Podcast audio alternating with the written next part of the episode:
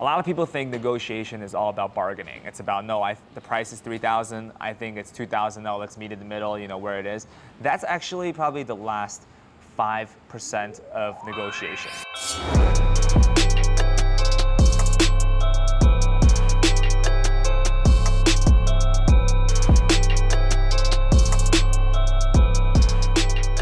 I'm going to talk about the three things that will help you in every negotiation. Whether you're negotiating for a deal, whether you're purchasing a new home, buying a new car, and also help you in life in general. Number one, learn to listen empathetically. What does that mean? Every day we have hundreds of conversations with different people. We're shooting DMs, we're writing text messages, and you're having all that communication. But when are you really listening? And in a negotiation, it is so important to listen, really understand what the other individual is looking for in that negotiation. This is a goal that I want to achieve this year and every year, is to become a better listener, become an active listener. A lot of times we're listening, there are different levels of listening, you can search that online. They're listening, you know, basically ignoring, you're saying uh-huh, uh-huh, uh-huh, but you're not really listening. Or you have the type of listening where you are listening, but you're trying to come up with responses or, you know, attacks back into, or your debate, your perspective, without really listening to the other person and understanding them from their shoes, understanding their interests. So start listening, and try to tell yourself every time when you're listening to a friend, listening to a negotiation partner, listening to anyone, is what are they really thinking? What are they trying to achieve in this conversation? What are they saying? Where are they standing in their shoes? Once you have that, you'll become a better listener, and then you can understand people better. And that is such an important thing in negotiation, is to really understand the other party, what they want to achieve. The second thing in negotiation, preparation. A lot of people think negotiation is all about bargaining. It's about, no, the price is $3,000, I think it's $2,000, no, let's meet in the middle, you know, where it is. That's actually probably the last 5% of negotiation. You're really doing that at the end. But the 95% of negotiation is actually preparation, research, understanding what your alternatives are, and understanding the interests of the other individual. So when you go into a negotiation, instead of going straight to the price and not understanding what, I'm just giving out an example, it doesn't have to be price, it could be a percentage of equity, it could be anything else.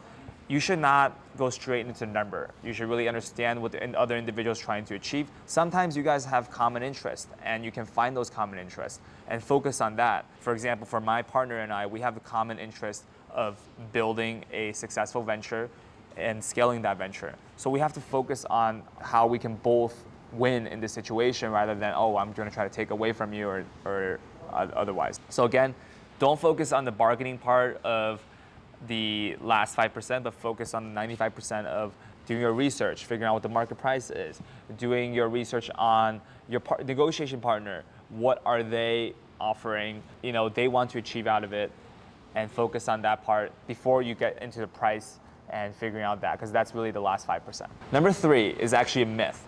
Number three, people talk about, hey, you should never make the first offer in a negotiation. I disagree.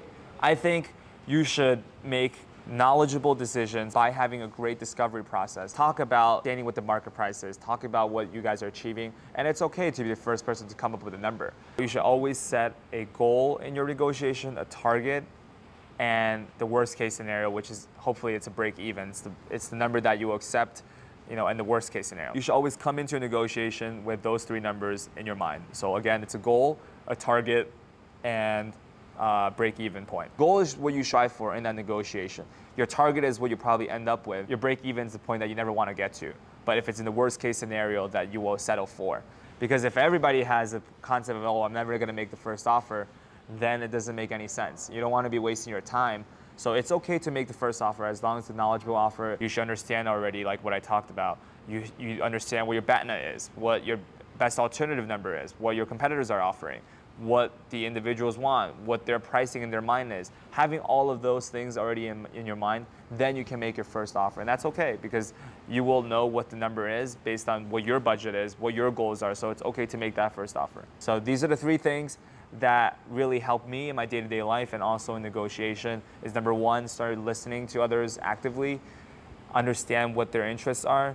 Number two, do a better research and discovery process. Really understand and do as much research as possible on this case in this scenario, what the house is worth, how many rooms, what's the square footage, you know, what's the revenue of this business, what are the team members behind it. Do all your due diligence. Number three, make sure you set your goal, target, and break-even point, those three numbers before you go into any negotiation. Hopefully these three things will help you in your next negotiation, whether you're negotiating a contract, whether you are buying a new house, buying a new car. And you can also utilize those skills to build a better relationship with your friends, with your lover, with your family, by really understanding where they're coming from. Because in this day and age, we talk so much, we communicate so much, but we're not really listening. And we want to become better listeners. I want to become a better listener, so let's do that together. See you guys next time.